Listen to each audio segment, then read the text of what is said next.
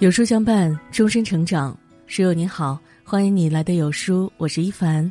今天要分享的文章来自有书苏沫，一生最好的投资，富养婚姻。一起来听。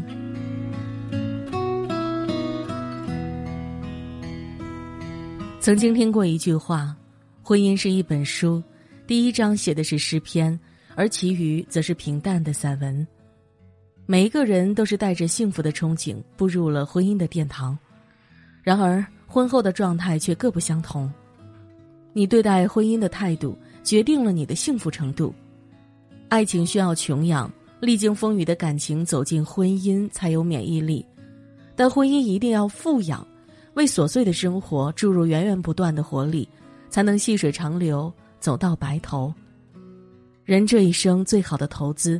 就是富养你的婚姻，富养的婚姻不缺位。微博上一个话题“想离婚”的瞬间冲上热搜，短时间就引发了一点五亿次的讨论。评论区里的一个故事非常扎心：结婚后经常异地，明明没有丧偶，却硬生生的活成了单身。一个人去医院，一个人看电影，一个人撑起一个家。那一次，孩子半夜发烧时，他的电话却一直打不通。我牵着大宝，抱着昏睡的小宝，一个人在路边打不到车时，突然就想放弃了。感情里最可悲的莫过于我需要的时候你都不在。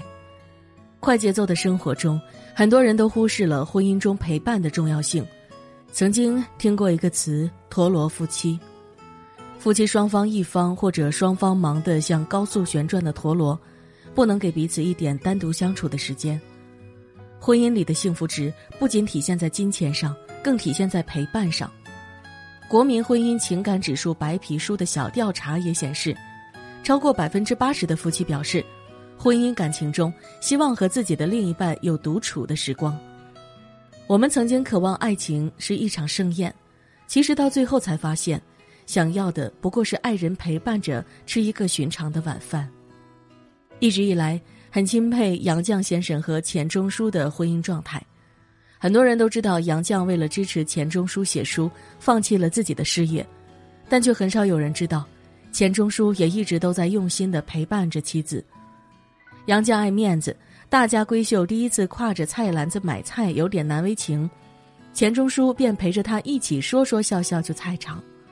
杨绛握笔的手出干粗活一会儿被烫起了泡。一会儿又被劈柴的木刺扎进皮肉，都是钱钟书细心的帮他护理。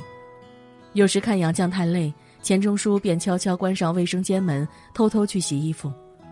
婚姻里，虽然他经常粗心打翻墨水，却从未缺位。正如杨绛这样说：“我没有什么良言贡献给现代的婚姻，只想提醒年轻的朋友，男女结合最重要的是相互陪伴。”真正幸福的婚姻，应该是夫妻两人共同承担责任，一起撑起一个家。我们之所以需要婚姻，就是因为不论什么时候都有一个人在身边。婚姻中不缺位，比所谓的天长地久重要的多。在平淡的生活中，一转身就能看到对方，这才是婚姻最美的样子。富养的婚姻有真情。爱情本来就是婚姻的源头，然而现在很多人却陷在婚姻的困境里，感受不到伴侣的关心和在乎，只有相互索取。知乎里有个帖子很火，女孩三十岁时在父母的催婚下把自己嫁了出去，本以为没有爱的婚姻最坏不过平平淡淡一生，从未想过自己会成为婚姻的牺牲品。刚结婚，两人还能相敬如宾。直到孩子出生后，他们开始频繁的争吵。当女孩拖着产后虚弱的身体为孩子选奶粉、纸尿裤时，男人不能及时给予适当的关心；当女孩围着孩子累了一天，男人也是冷漠相对，没有心疼。女孩对这段没有爱的婚姻越来越绝望，最终发酵成一句“算了吧”。婚姻中一旦没有了爱，任何小事都能发展为剑拔弩张的争吵。亲密关系也会岌岌可危。爱是家庭和婚姻的基石，也是滋养彼此的一种良药。正是因为有爱的支撑，才愿意包容伴侣，走过岁月漫长。平如美棠，我俩的故事感动了很多人。因为这对夫妻在零碎日子里积攒了很多温暖和爱。美棠给丈夫平如寄信，她总会关心：“天气渐冷，你自己当心。你的腰好些了吗？”平如患病时，美棠每天早上都会早起买新鲜的黑鱼，为丈夫熬鱼汤。后来美棠病得很严重，说话都已经糊涂了。一天夜里，她想吃马蹄蛋糕，年逾八十七的平如骑了很久的自行车把蛋糕买了回来。然而买回来之后，美棠又不要吃了。子女们得知此事之后，觉得父亲不必夜里出去一趟，平如却说：“我总不能习惯他嘱咐我做的事情，我就不能依着他。”相依相伴、相互爱护的两个人，经历了颠沛流离的乱世，也在琐碎的柴米油盐中，把艰难的生活过得有数不尽的真情爱意。至亲至疏夫妻，只有经历过的人才明白。有爱的时候有多亲近，才知道无爱的时候有多疏离。婚姻最坏的结局就是不再有爱，也不再对伴侣有任何期待。人与人之间是有一个感情账户的，每次多爱对方一些，存款就能多一些。很多时候，我们总以为爱情是轰轰烈烈，其实润物无声的爱才是滋养婚姻的肥料。富养的婚姻不差钱，人到中年才会明白，婚姻就是一场现实与理想的博弈。所谓柴米油盐的琐碎，最核心的问题还是在于钱。经济基础不仅决定着生活的质量，还关乎婚姻的幸福度。曾经看过一个暴富生活的纪录片，一对结婚多年的夫妻开着一家生意还不错的古董店，有一年店里生意冷清，入不敷出的他们突然发现。原本幸福甜蜜的感情也变苦了，他们经常为了一点小钱就吵得不可开交，妻子时不时就埋怨丈夫抠门又无能，丈夫也受够了妻子的坏脾气。当古董店的生意差到快倒闭时，两人的婚姻也亮起了红灯。以前总以为金钱买不来爱情，后来才明白，婚姻的悲剧大多是由缺钱引起的。生活中那些啥也不图的婚姻，最后败给了生活。反而是有利可图的婚姻更加牢固。正如三毛所说：“婚姻如果不落实到吃饭、数钱这些小事上，是不能长久的。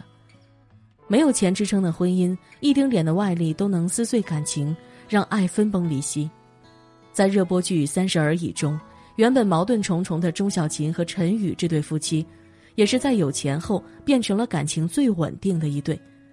之前，钟小琴是一个便利贴女孩。不管是爱情还是生活，都一塌糊涂。有时买个喜欢的东西都会心疼半天。后来她拿到了一百多万的小说版税，不仅能让自己自由买买买，还给婆婆买了一套房，解决了丈夫心中的心结。她这样说：“以前觉得钱不重要，现在觉得挺重要的，可以做自己的想做的事，也能有能力拉一下对方。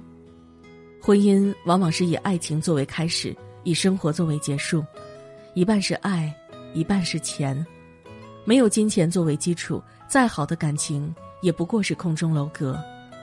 钱决定着生活的质量和婚姻的质量。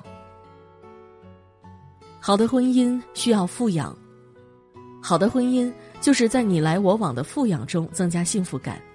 婚姻中表达爱真的很简单，有时一个会心的微笑，一个贴心的问候，一个温暖的拥抱。都能让人感觉到幸福，学会为婚姻中注入爱，才是经营婚姻的秘方。时间富养，多多陪伴，陪伴是婚姻中不可或缺的养分。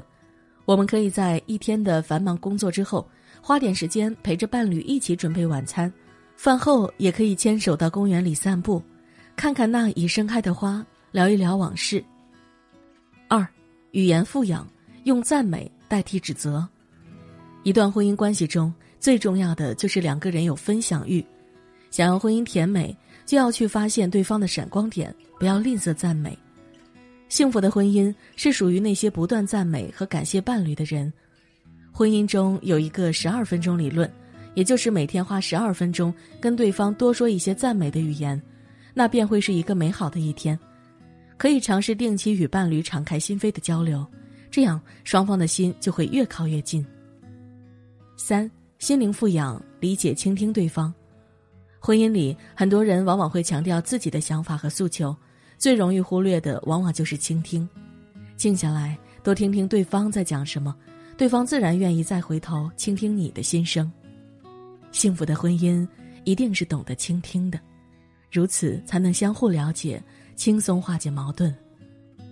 四、生活富养，注重品质，提高生活的品质，把钱花在自己喜爱的事物。一定程度上也能改善亲密关系。一个人生活品质的改善，并不需要多少钱来堆砌，不贪便宜买自己不喜欢的东西，买自己能力范围内最好的东西，才能享受高品质的生活。非常喜欢一句话：婚姻是爱情开出的娇艳花朵，需要浇水，需要养料，需要彼此付出。一旦没有人照料，它就会很快枯萎。富养婚姻。就如同照顾娇嫩的花朵一般，不仅需要生活上的陪伴、物质上的满足，还需要情感上的关怀，如此才能拥有幸福美好的婚姻生活，与相爱的人相伴一生。